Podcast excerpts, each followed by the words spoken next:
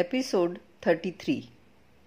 Hello everyone, मैं Shri Tara school of wellbeing से शांति पावा। आज का टॉपिक है कि हमारे जीवन में सबसे ज़्यादा इम्पोर्टेंट क्या है। आई थिंक हम सभी के लिए लाइफ में सबसे ज़्यादा इम्पोर्टेंट है लाइफ इटसेल्फ। आपने सुना ही है कि जान है तो जहान है, जीवन अनमोल है। अब जीवन तो आप सभी के पास है ही, तो फिर इसके बाद क्या इम्पोर्टेंट है। बल्कि ये कहना ज़्यादा उचित होगा कि जीवन भी तभी महत्वपूर्ण है जब इस जीवन में हमारे पास हेल्थ, मनी और हार्मनी हो। अब अगर आपके पास हेल्थ या मनी या दोनों ही नहीं हैं, तो भी इनके लिए आपके पास स्पष्ट रास्ते हैं। हेल्थ के लिए पूरा मेडिकल साइंस है और मनी भी करोड़ों लोगों के पास है ही, और मनी अर्न करने के बारे में आप जान भी सकते हैं। मैं यहाँ वो बता रही हूँ जो कि हेल्थ और मनी के बावजूद आपके पास नहीं है, वो है हार्मनी। आप जानते ही हैं कि हेल्थ, मनी और लग्जरीज के बावजूद मनों में दुख के कांटे चुभे ही रहते हैं। असुविधाओं और बीमारी से जो हमारे मन और शरीर को तकलीफ होती है वो होते हैं कष्ट। पर जब हमें कोई असुविधा नहीं है और बीमारी भी नहीं है, यानी हेल्थ भी ठीक है, पर फिर भी हम बेचैन हैं, अनईजी हैं, खालीपन लगता है, अधूरापन लगता है, तो ये हैं दुख। अगर सुविधाओं और स्वास्थ्य से दुख मिट सकते तो आज बड़ी संख्या में लोग दुखों से मुक्त होते। इसलिए बात करना ज़रूरी है हार्मनी का की। अब जब बात हार्मनी की हो तो सबसे पहले खुद का ख्याल आता है। हम अपने साथ सबसे लंबा टाइम तक रहते हैं। जन्म से लेकर मृत्यु तक हम खुद से एक मिनट भी जुदा नहीं होते, और हमें अपने आप से प्रॉब्लम्स भी होती हैं, जैसे क्यों मुझे इतना गुस्सा आ जाता है, क्यों मैं इतनी इमोशनल हूँ, क्यों मैं एक्सरसाइज रेगुलरली कंटिन्यू नहीं कर पाती, क्यों मैं किसी से भी डर जाती हूँ, क्यों मुझे छोटी छोटी बातों पर रोना आ जाता है, क्यों मैं अपनी बात ही किसी को कन्वे नहीं कर पाती। ऐसे ही अगला लंबा साथ होता है हमारा लाइफ पार्टनर के साथ, क्योंकि स्पाउस का साथ भी ऑन एन एवरेज साठ सत्तर साल का होता है और बहुत कुछ कॉमन होता है, जैसे घर, बेडरूम, बच्चे, रिश्तेदार, फ्रेंड्स वगैरह वगैरह। बहुत से कॉमन इश्यूज होते हैं, जैसे बच्चों के एडमिशंस, बच्चों की पढ़ाई, बच्चों के कैरियर, शादी, मनी मैटर्स वगैरह वगैरह। सबसे ज़्यादा कॉमन इश्यूज और कॉमन चीज़ें इस, इसी रिश्ते में होती हैं। इसीलिए लड़ाइयाँ भी सबसे ज़्यादा इसी रिश्ते में होती हैं। करीब करीब हर पति पत्नी एक दूसरे को शब्दों के तीरों से लहूलुहान करते ही रहते हैं। खैर, इसके बाद आते हैं बच्चे, इन-लॉज, पेरेंट्स, रिलेटिव्स, यहाँ तक कि ड्राइवर्स और सर्वेंट्स के साथ भी इश्यूज होते ही हैं। छोटे छोटे बच्चों के पेरेंट्स को चिंता होती है, रियल कंसर्न होता है कि कैसे बच्चों को तमीज़ सिखाई जाए। उनकी रियल चिंता, रियल कंसर्न होता है कि कैसे उनमें अच्छे संस्कार डाले जाएं और कैसे उनमें अच्छी आदतें डाली जाएं। पर उनको कोई हल नहीं मिलता और टाइम सरक जाता है, और पेरेंट्स उनके एडमिशन्स में उलझ जाते हैं। एडमिशन्स भी हो जाते हैं तो चिंता होती है उनकी पढ़ाई की, और पढ़ाई तो पेरेंट्स के दिमाग पर इस कदर छाई रहती है कि पेरेंट्स का बस ही नहीं चलता कि वो खुद ही बैठकर पढ़ लें, मेहनत कर लें, एग्ज़ाम दे आएं और टॉप कर लें, पर ये वो कर नहीं पाते। खैर, जैसे कैसे पढ़ाई ख़त्म होती है तो फिर कैरियर की चिंता और फिर शादी की चिंता। और अब कुछ बच्चे शादी करना ही नहीं चाहते तो उनके पेरेंट्स को बहुत दुख होता है। खैर, ज़्यादातर बच्चे शादी कर ही लेते हैं। अब कभी बच्चे अपना लाइफ पार्टनर खुद ही पसंद कर लेते हैं तो पेरेंट्स को लगता है कि अगर हम पसंद करके लेते लाते इनके लिए पार्टनर तो इनको बेटर पार्टनर मिल सकता था। पर बहुत से पेरेंट्स अपने बच्चों के लिए रिश्ते ढूंढ भी रहे होते हैं तो भी वो परेशान ही होते हैं। उनको लगता है ही रहता है कि बड़ा मुश्किल काम है, ये बच्चे खुद ही ढूंढ लें तो बेहतर है। खैर, चलिए, शादियाँ भी हो ही जाती हैं बच्चों की। फिर प्रश्न और समस्याएं शुरू होती हैं बहू और दामाद की। सबसे बड़ी समस्या है कि साथ रहा जाए या अलग रहा जाए। अब अगर साथ रहते हैं तो को लिविंग की समस्याएं और अलग रहते हैं तो अकेलेपन की दिक्कतें। तो देखा आपने, वक्त के साथ साथ प्रश्न बदल जाते हैं, समस्याएं बदल जाती हैं, खत्म नहीं होती हैं। खत्म होता है जीवन, और जीवन में रोल्स रिवर्स भी हो जाते हैं। जैसे कुछ साल पहले आप ही वो छोटी बच्ची थी जिसको माँ तमीज़ सिखा रही थी, और फिर आप ही माँ बनकर अपने बच्चों को तमीज़ सिखा रही होती हैं। दुख आपको तब भी हो रहा था जब आपकी माँ आपको डांटकर तमीज़ सिखा रही थी। दुख आपको माँ बनकर तमीज़ सिखाने पर भी होता है।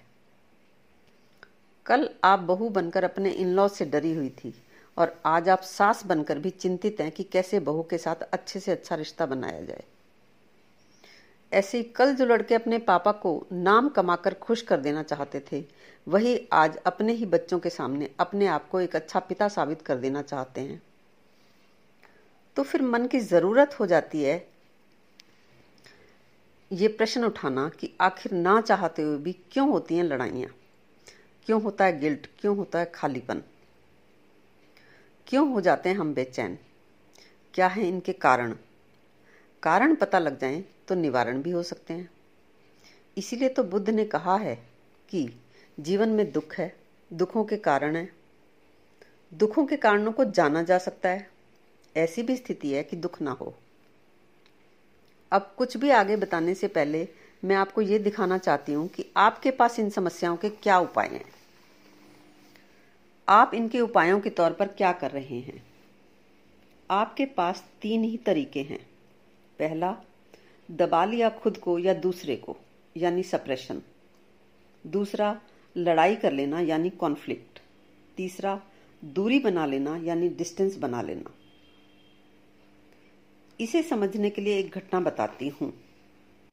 एक दिन चारू अपनी चार फ्रेंड्स के साथ मॉल में कॉफ़ी शॉप में गपशप लगा रही थी। चारू की शादी को दो ढाई साल हुए थे, और बाकी सारी फ्रेंड्स की शादियां सात आठ साल पुरानी थी। तो वहां चारू ने अपना रोना रोया कि कुछ समझ नहीं आता, इंसान करे तो क्या करे, मुंह खोलते ही तो लड़ाई हो जाती है। मैंने कभी नहीं सोचा था कि मैं अपने ही हस्बैंड के साथ लड़ाई करूंगी, पर मेरे हस्बैंड ने तो जैसे तय कर रखा है कि रोज ही लड़ाई करनी है। अब उनमें से एक फ्रेंड सीता बोली, देख, पेशेंस, टॉलरेंस, एक्सेप्टेंस, एडजस्टमेंट और सेक्रीफाइस ही एकमात्र इलाज है। Think positive and let go करो और सब ठीक हो जाएगा। शुरू में कुछ साल ऐसे ही होते हैं।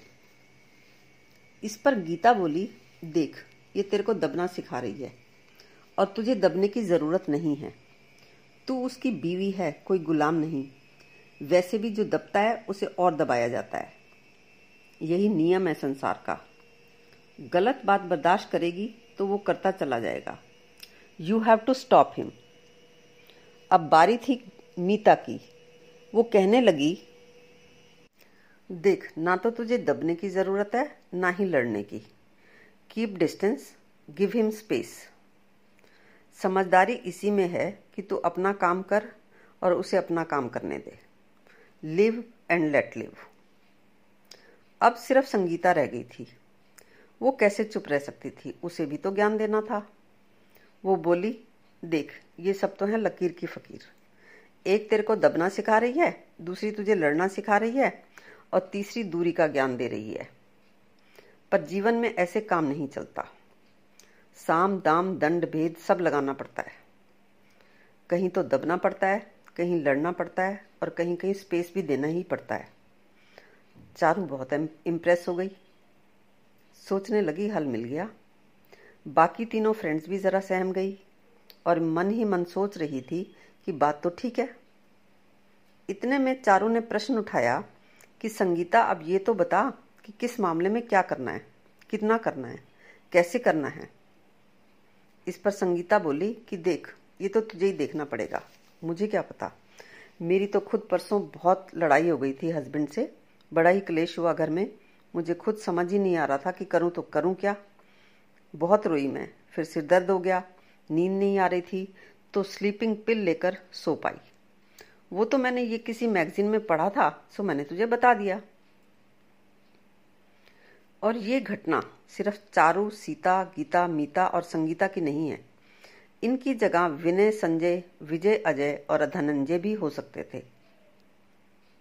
तो देखा आपने, ये तीनों दवाइयाँ अलग अलग लो या तीनों का कम्बिनेशन लो, हैं तो दवा के नाम पर दर्द ही।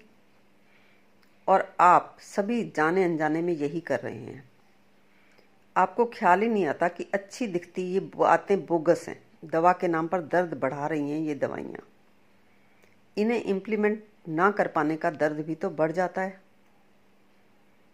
अब आप सोच रहे हैं कि उपाय हैं क्या।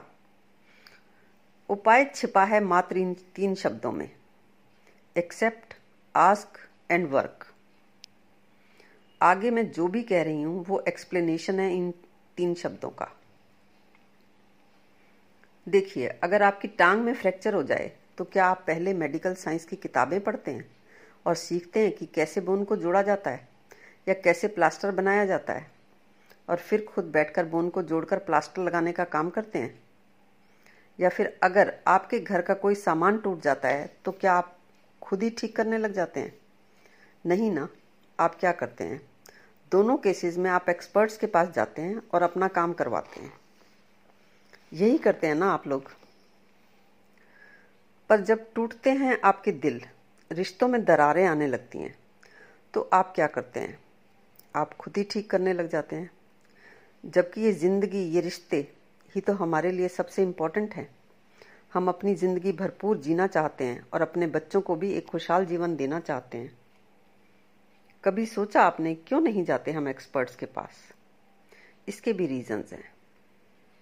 पहला तो ये कि हम में से बहुत से लोग एक्सेप्ट ही नहीं करते प्रॉब्लम्स को।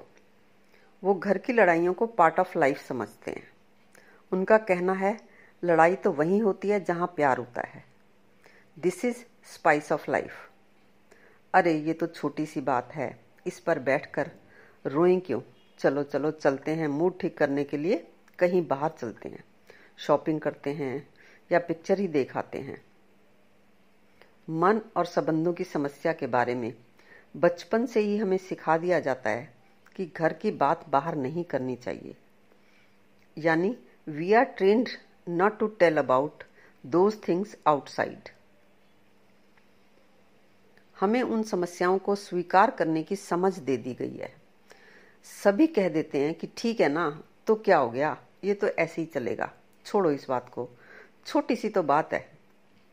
मैं कहती हूँ कोई भी वो बात छोटी हो कैसे सकती है जो आपकी आंखों में आंसू ले आए या आपकी नींद उड़ा दे। खैर, कुछ लोग एक्सेप्ट कर भी लेते हैं पर पूछते ही नहीं हैं कुछ भी। क्यों? क्योंकि उन्हें लगता है पता तो सब कुछ है ही, बस इम्प्लीमेंट ही नहीं कर पा रहे। जिस दिन इम्प्लीमेंट कर लेंगे सब ठीक हो ही जाएगा। ये बात उनकी इमेजिनेशन से बाहर की है कि वो बातें तो इम्प्लीमेंट हो ही नहीं सकती। खैर, कुछ लोग पूछ भी लेते हैं पर पूछने भर के लिए वो ऐसे पूछते हैं, यार तू खुद को और घर को मेंटेन कैसे कर लेती है, हमसे तो होता ही नहीं है। पर वो सिर्फ पूछ रहे होते हैं, उनको जवाब नहीं चाहिए होता।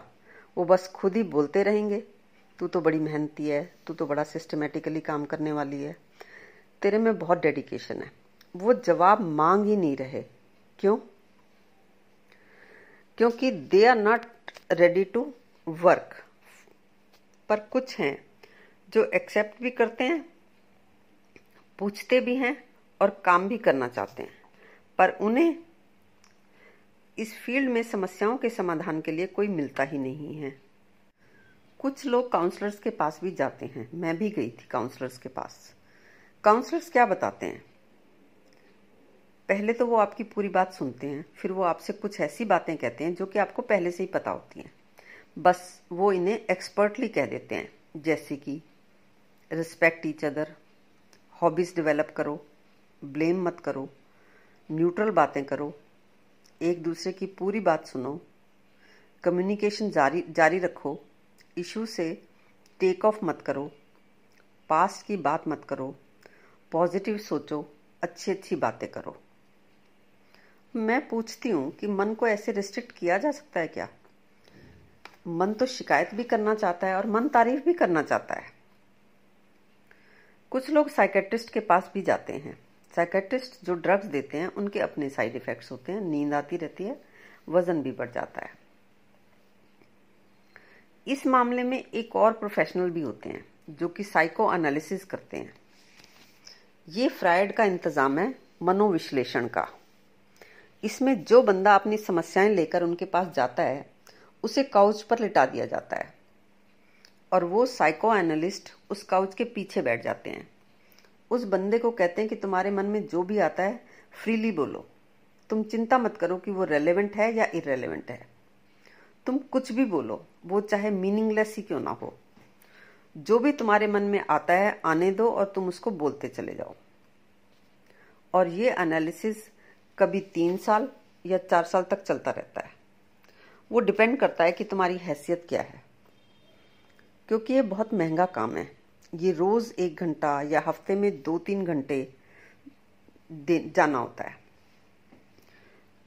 इसके लिए आपको पर आवर पे करना होता है। इसमें वो साइको एनालिस्ट केवल सुनता है, यानी आप सिर्फ सुनने के पैसे दे रहे होते हैं। इससे भी काफी लोग तीन चार साल बोल बोल कर शांत हो ही जाते हैं। साइको एनालिस्ट कुछ करता नहीं है, सिर्फ सुनता है। वो प्रोफेशनल सुनने वाला है। जब फ्रायड बूढ़ा हो गया तो भी वो दिन में आठ दस घंटे यही सुनने का काम करता रहता था। तो उसी के एक स्टूडेंट ने, जो कि अभी नया नया ही था इस प्रोफेशन में, उससे पूछा कि क्या आप थकते नहीं हैं? मैं तो दो तीन मरीजों को अटेंड करने के बाद ही थक जाता हूँ, ऐसे लगता है कि बस अब तो मैं गिर ही पड़ूंगा। आप तो अद्भुत हैं, आप तो सुबह से शाम तक सुनते ही चले जाते हैं। तो फ्रायड ने कहा कि यहाँ सुनता कौन है? मरीज तो बोलता है वो ठीक है, लेकिन सुनता कौन है? अब क्योंकि लोगों को इतनी सुविधा नहीं है कि वो एक दूसरे की बात सुने, कोई किसी को सुन ही नहीं रहा। पति पत्नी की नहीं सुनता, पत्नी पति की नहीं सुनती, तो फिर एक प्रोफेशनल आदमी जो सुनता है उससे लोगों को राहत मिलती है। खैर, चाहे साइकोलॉजिस्ट हों, काउंसलर्स हों या साइकेट्रिस्ट हों या फिर ये साइको एनालिस्ट हों, ये सब टेम्परेरी रिलीफ देते हैं, लेकिन मेरी नज़र में ये कोई परमानेंट सोल्यूशन नहीं है। और ये बात मैं अपने अनुभव से कह रही हूँ। मैं भी ढूंढ रही थी सोल्यूशंस, तो मुझे कहीं नहीं मिले। अगर कहीं मिल जाते तो मैं ये काम नहीं करती। मेरी नज़र में अगर कोई उपाय है तो यही कि एक्सेप्ट करो अपनी हर समस्या को और फिर पूछो हल उससे जो भी तुम्हें अपने से आगे दिखता हो, और फिर काम करो। यानी मेरी इन सारी बातों का सार है ये तीन शब्द, एक्सेप्ट, आस्क एंड वर्क। मैं यहाँ आपको इन्फॉर्मेशन दे रही हूँ कि मैंने भी बहुत खोजा है। और दो हज़ार पाँच में मैं आरसी से मिली, आरसी यानी राजेंद्र चांडक, और मैंने स्वीकार किया अपनी हर समस्या को, फिर पूछा एक अज्ञानी की तरह और काम किया बताए गए ढंग से। तब मिला मुझे हल अपनी समस्याओं का। और अगर आप खोज रहे हैं तो फॉर योर इन्फॉर्मेशन ओनली, हमारी एक टीम है एक्सपर्ट्स की जो ये काम कर रही है। अब आपको संदेह होगा कि ये लोग क्यों कर रहे हैं ये काम और क्यों हमें बता रहे हैं। संदेह होना स्वाभाविक है, आपकी बुद्धि काम कर रही है, प्रमाण है इसका ये संदेह। मैं नहीं कह रही तुम संदेह ना करो, विश्वास करो मुझ पर। मैं बात कर रही हूँ एक तीसरे आयाम की, यानी थर्ड डायमेंशन की, जो संदेह और विश्वास से परे है। हर बात हर बात को सुनने को राजी हो जाना, समझना हर कही गई बात को, विचार करना हर बात पर, अनुभव करना, जीकर देखना। ना मिले आराम तो तुम्हारा अपना जीने का ढंग तो तुम्हारे पास है ही, जी लेना उसी ढंग से। और अगर आप कुछ नया, कुछ अलग एक्सप्लोर करना चाहते हैं तो आप हमें अप्रोच कर सकते हैं। नीचे डिस्क्रिप्शन बॉक्स में हमारी डिटेल दी गई है।